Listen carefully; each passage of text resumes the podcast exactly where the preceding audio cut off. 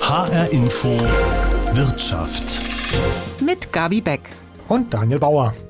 Daniel, stell dir mal vor, du kaufst deiner Frau eine Gucci-Tasche für sage und schreibe 4000 Euro. Würdest du es machen? Mag ich mir jetzt ehrlich gesagt gar nicht so vorstellen. Müsste ich eine Menge Sendungen für machen. Ja, es ähm, gibt aber solche Taschen, das wissen wir, aber noch viel krasser. Stell dir vor, diese Tasche existiert überhaupt nicht. Die gibt's nur im Internet. Die ist also virtuell. Virtuell, Virtual Fashion. Ich weiß, worauf du hinaus willst. Das Thema unserer Wirtschaftssendung heute ist nämlich virtuelle Mode, die es wirklich nur im Internet gibt, nicht in der realen Welt. Ja, und diese Gucci-Tasche, die gab's wirklich. 4.100 Dollar wurden dafür bezahlt, nämlich für diese digitale Fashion oder digitale Mode. Und warum das der neue Trend ist und es immer mehr wird und alle in der Modewelt gerade drüber sprechen, darüber reden wir jetzt hier in HR Info Wirtschaft. Genau, also erstmal von Anfang an digitale Mode, also Mode, die es nur wirklich nicht gibt und nur im Internet. Äh, in den nächsten Tagen soll ja die Frankfurt Fashion Week starten und da wird es auch ein großes Thema sein. Überhaupt wegen Corona wird ja die Fashion Week hauptsächlich digital stattfinden, aber digitale Mode wird da halt auch gezeigt. Ja, das ist die Ironie an der ganzen Sache. Wegen Corona ist die Fashion Week hier in Frankfurt ins Internet gerutscht und ähm, digitale Mode, die auch nur im Internet stattfindet, ist der neueste Hype in der Modebranche. Passt also auch dann schon wieder irgendwie. Die realen Laufstege wird es in Frankfurt nicht geben, aber die braucht die digitale Mode auch gar nicht. Ja, stell dir mal vor, da sind so silberglitzerige Roben, schimmernd, weite, fließende Stoffe werden da gezeigt. Äh, ist für Frauen natürlich ein Traum. Und diese Models, die tragen dann solche Silberhauben, riesige Brillen, alles glitzert, eine virtuelle Mondlandschaft im Hintergrund, bizarre Felsen.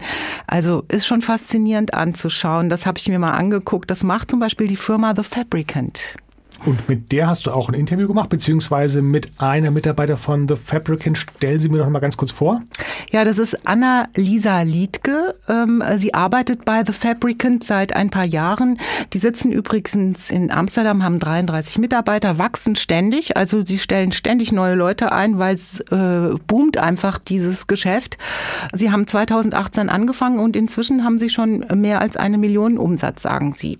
Ja, und die Anna-Lisa Liedke ist Senior Designerin bei The Fabricant und hat früher als Modeschneiderin bei Hugo Boss gearbeitet. Hören wir mal rein. Also man kann sagen, wir sind äh, genau in der Mitte geteilt in der Firma. Also zu gleichen Teilen sind wir Modedesigner und wir Modedesigner haben meistens in der Regel eine ganz klassische Ausbildung hinter uns gebracht. Ich zum Beispiel bin Maßschneiderin und habe im Anschluss ähm, Modedesign an einer ähm, Modeschule gelernt und habe auch einige Jahre als Designerin in einer großen Firma gearbeitet, bis ich äh, angefangen habe, mich mit 3D äh, zu befassen. Es gibt da eine besondere Software, die heißt Clo 3D, mit der kann man ähm, Kleidung erstellen. Die ist wirklich darauf ausgelegt, auch die physikalischen Eigenschaften von äh, Materialien wiederzugeben. Äh, man kann ziemlich einfach Animationen dort erstellen, Kleidungsstücke und äh, Texturen da zusammenbringen. Und ähm, ja, das, das ist der Part, den wir Designer abbilden. Aber dann geht es natürlich auch noch weiter, um wirklich fotorealistische äh, Animationen zu erstellen, braucht man wiederum andere Software, die mehr ins Detail geht. Und da kommen dann die 3D-Artisten, die auf der anderen Seite uns damit unterstützen, ähm, dass die Animation, Lichteffekte, Materialien und äh, Animation nochmal auf ein ganz anderes Level bringen. Das wird ja dann, äh, wird ja Mode fast zu einem, zu einer Fantasiewelt oder zu einem Kunstobjekt, also digitalem Kunstobjekt. Ich habe hier gerade äh, mal hier dieses Iridescence Digi-Couture Dress für 9.500 Dollar verkauft. Das Model trägt so ein silberscheinendes Kleid oder äh, sagen wir mal so eine Robe mit einer Hose darunter. Man sieht, es schimmert in allen Regenbogenfarben an manchen Stellen und silbrig. War das ein, ein Kleid von dir? Äh, dieses nicht. Da habe ich noch nicht bei The Fabricant gearbeitet. Aber es ist von The Fabricant. Und gerade dieses äh, Kleidungsstück war sozusagen ein Meilenstein ähm, in, in der Firmengeschichte bei uns, aber auch für, für digitale Mode insgesamt. Äh, dieses Kleid wurde damals erstellt und war das erste Kleidungsstück, was als NFT verkauft wurde. NFT heißt Non-Refundable Token. Ähm, das ist praktisch ein neues System, äh, was eingeführt wurde, um äh, sozusagen eine, ein Ownership für, für Leute zu erstellen, äh, die digitale Kunst kaufen. Es war also ein, eine Mischung aus einem digitalen Kunstwerk und digitaler Kleidung, äh, die damals verkauft wurde. Und äh, zu dem Zeitpunkt, als das verkauft wurde, gab es diesen Begriff NFT auch noch gar nicht. Das heißt, es kam erst später. Inzwischen verkaufen sich diese NFTs für Millionen auf großen Auktionshäusern wie zum Beispiel Christie's oder Sotheby's.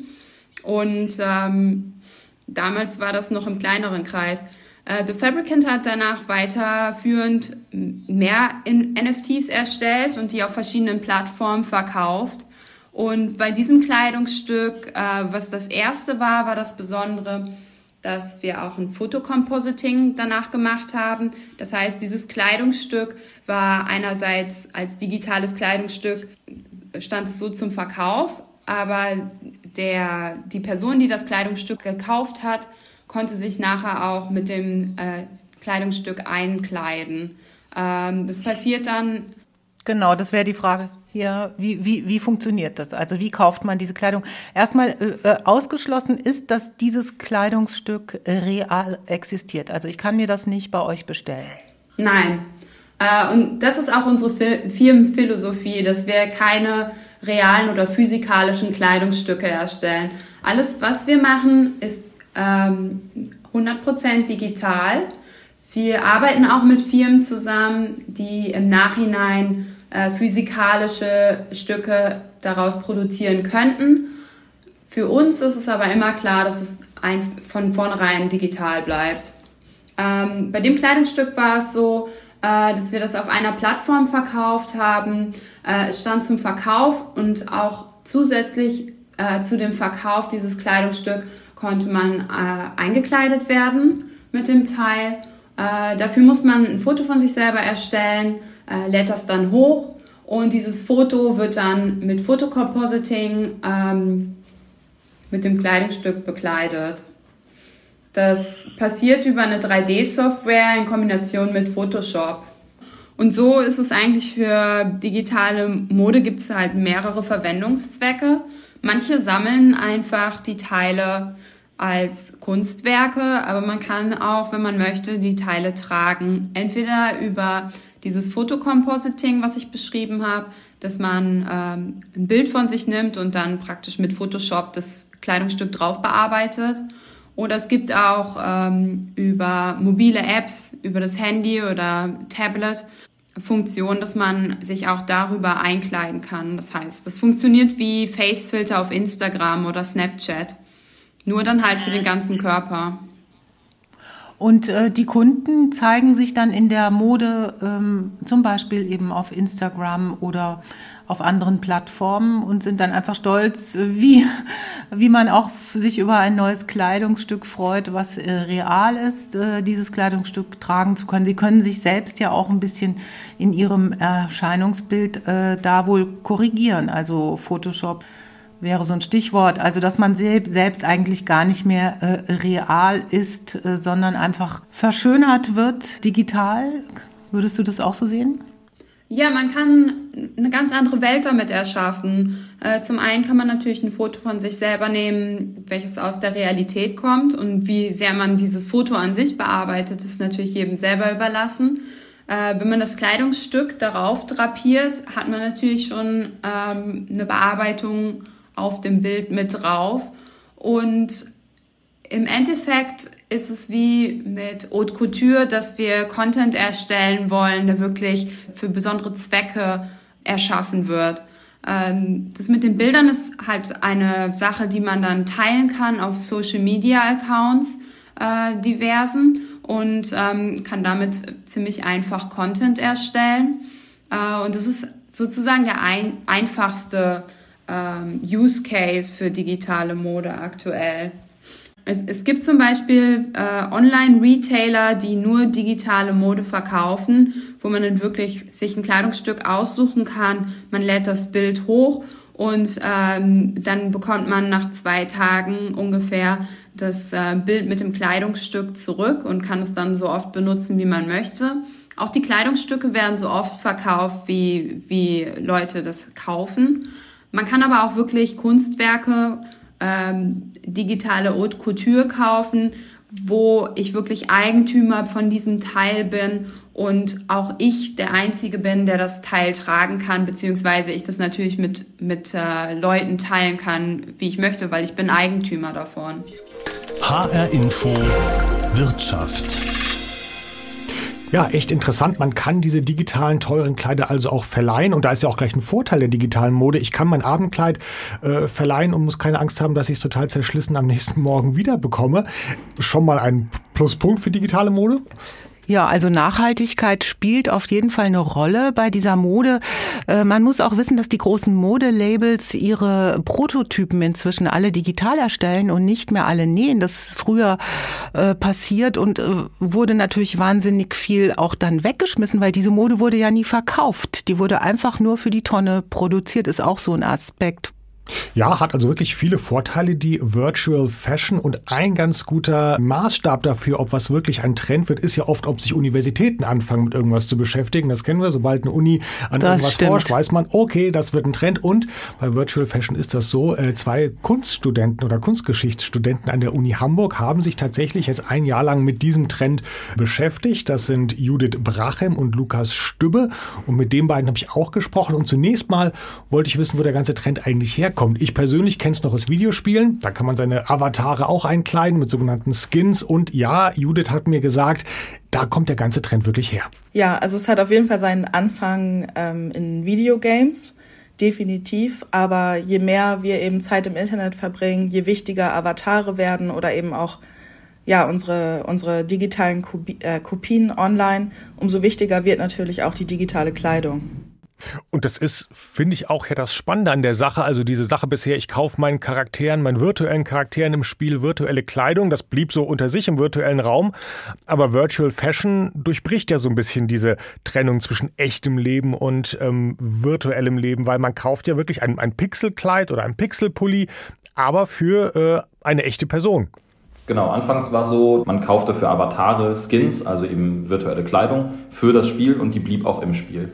Und jetzt ist es eben heutzutage so, dass über einen Instagram-Filter oder eben auch Filter, die man in Zoom-Calls benutzen könnte, ähm, oder eben aber auch über virtuelle Kleidung, die man einfach ganz klassisch kauft und die dann im zweiten Schritt vielleicht irgendwie erst an die, an die Kleidung ähm, angepasst wird, an das Foto angepasst wird oder Video angepasst wird, ähm, die findet jetzt plötzlich im vermeintlich echten Leben, zumindest mit den Abbildern echter Charaktere statt. Also das kann jetzt ich sein, der irgendwo ein Foto hinschickt, ein Kleidungsstück kauft und mir das dann im Anschluss quasi da drauf gefotoshoppt wird. Ähm, das kann aber auch simultan funktionieren, wenn ich eben an so einen Instagram-Filter denke, der mir in der Sekunde, in der ich eben die Handykamera drehe und mich darin selbst sehe, mir auch mein virtuelles Kleidungsstück anzeigt.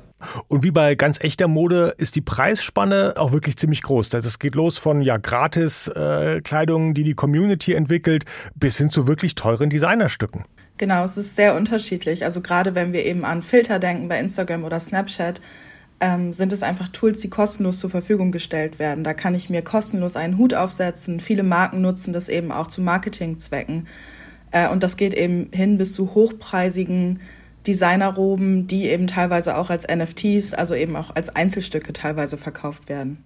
Hm, also das Gucci-Kleid für 10.000 Euro, äh, das ist dann aber auch ein, ähm, du hast es gerade gesagt, NFT, also das ist sozusagen äh, Non-Fungible Token, ein, ein Kleid mit Kopierschutz, damit ich das nicht einfach äh, an meine 50 Bekannten weitergeben kann, sondern der Wert soll da auch irgendwie erhalten bleiben. Genau, es ist im Endeffekt ist es ein Nutzungsrecht, das da verkauft wird und das ist eben Blockchain gesichert, also so dass es eben ja nicht jederzeit kopiert werden kann. Genau. Da stellt sich mir natürlich als Laie die Frage, wer gibt viel Geld für virtuelle Klamotten aus? Also wenn wir jetzt über diese Luxuskleider sprechen, wer, wer kauft das? Also ich glaube, im Moment sind es vor allem noch äh, Gamer, die eben ähm, einen Bezug dazu haben, Geld für, für virtuelle Gegenstände auszugeben. Also Vielfach sind es eben Leute aus der Gaming-Community, aber natürlich auch Modeenthusiasten, also die einfach begeistert sind von neuen Modetrends. Aber man merkt schon, dass es immer mehr in die breite Masse geht und in einigen Jahren wird es wahrscheinlich völlig normal sein, auch digitale Kleidung zu kaufen. Ihr habt euch im Lauf eurer Studien auch mit dem einen oder anderen Teil virtueller Mode eingedeckt.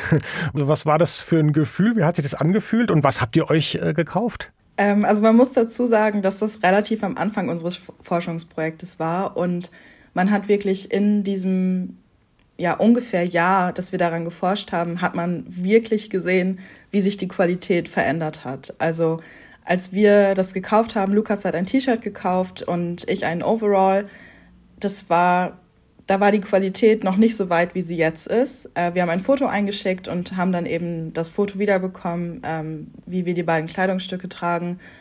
Und man hat wirklich dann danach von Monat zu Monat gesehen, es wird immer besser. Plötzlich kamen die ersten Apps auf den Markt, dass man eben live als äh, die Kleidung als Augmented Reality Filter tragen kann, nicht nur bei Instagram und Snapchat, sondern eben auch ähm, dezidierte Kleidungs-Apps, die eben für digitale Kleidung sind. Und da hat sich auf jeden Fall einiges getan im Verlauf des Projektes.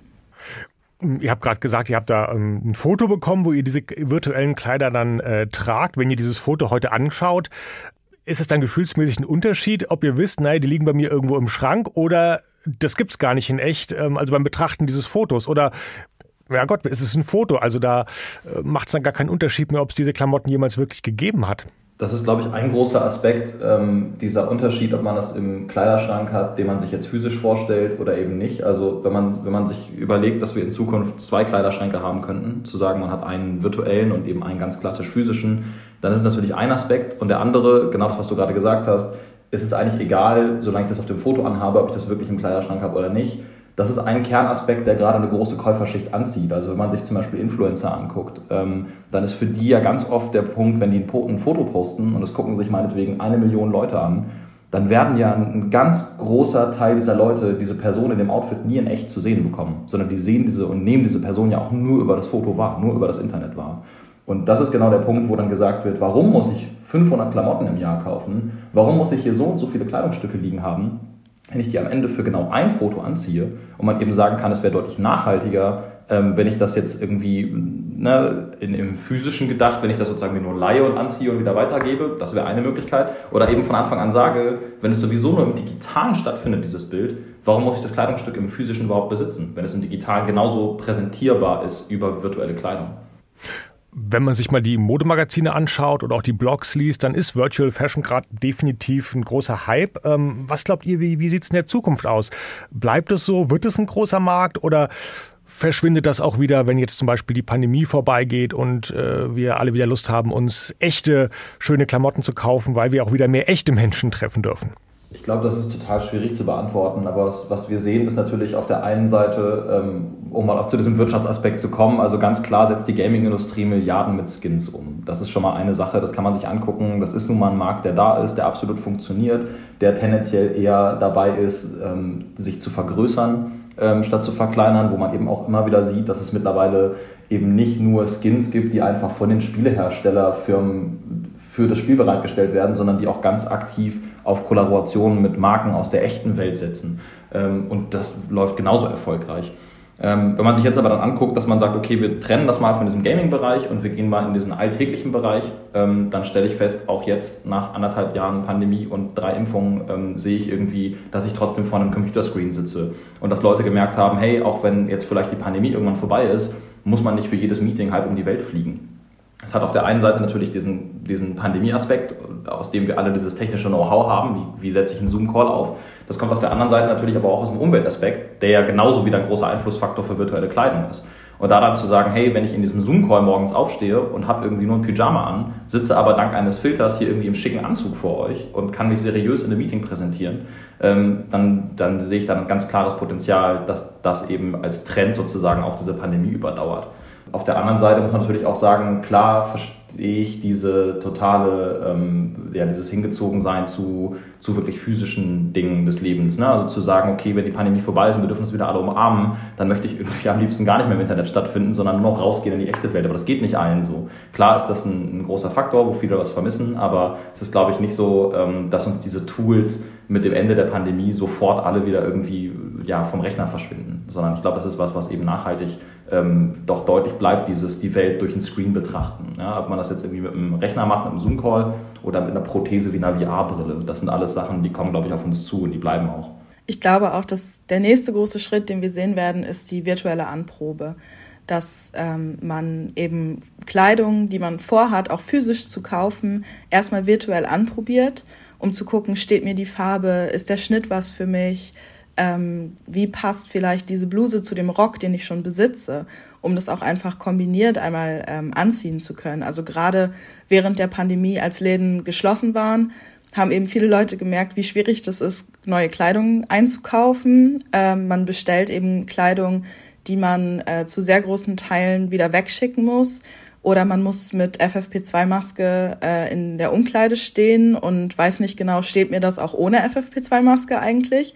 Und ich glaube einfach, dass die virtuelle Anprobe einfach eine große Chance für Modeunternehmen ist, ähm, eben Rücksendungen einzusparen, aber eben auch den Kunden und Kundinnen einfach einen großen Mehrwert zu bieten. Und ich glaube, dann, wenn dieser Schritt erstmal getan ist und ähm, viele Leute sich daran gewöhnt haben, virtuelle Kleidung anzuprobieren, ähm, ist der Schritt zu, dieses Kleidungsstück kann ich mir auch virtuell kaufen, wenn ich es tatsächlich nur in einem Zoom-Meeting trage, wie Lukas gesagt hat, dann auch nicht mehr weit.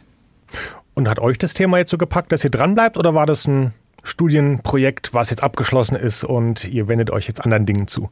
Nee, ich glaube, dadurch, dass ähm, Judith doch sehr äh, in der Mode verhaftet ist und ich sehr in den zeitgenössischen Themen, ist das was, was wir natürlich weiterhin verfolgen werden. Also das Projekt läuft auch noch bis Ende Januar ganz offiziell.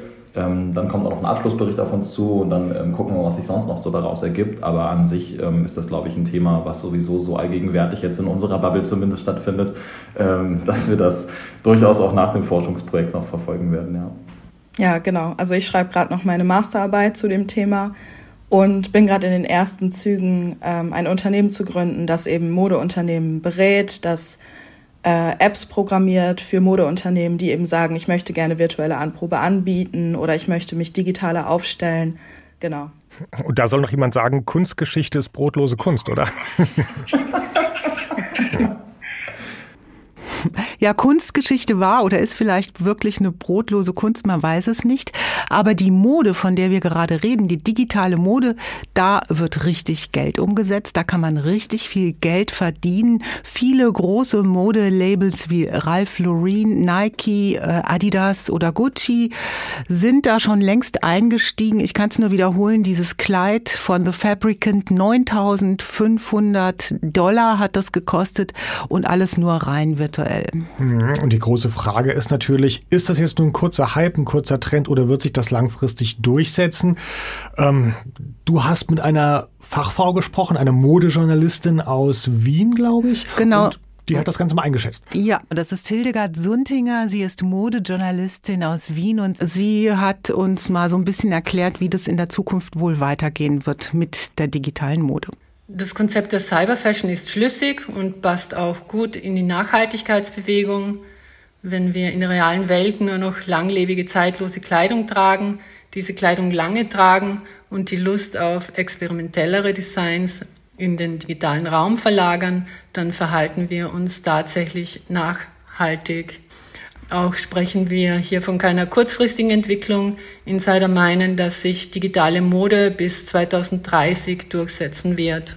Okay, okay, 2030, das ist ja gar nicht mehr so lange. Also ehrlich gesagt, Daniel, ich freue mich schon auf die Videokonferenz dann, wenn du im Glitzer-Shirt digital erscheinst.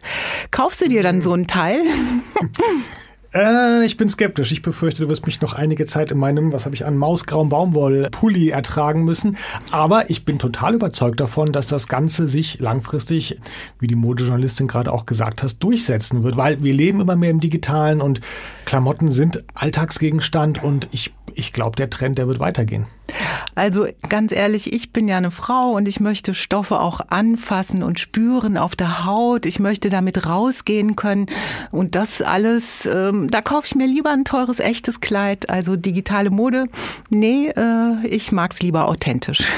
Okay, schauen wir einfach nochmal in ein paar Jahren, ob sich das durchgesetzt hat oder nicht. Für heute war es das auf jeden Fall mit HR Info Wirtschaft. Die Sendung gibt es natürlich wie immer auch als Podcast in der ARD Audiothek. Und wir freuen uns, dass Sie zugehört haben. Ich bin Gabi Beck.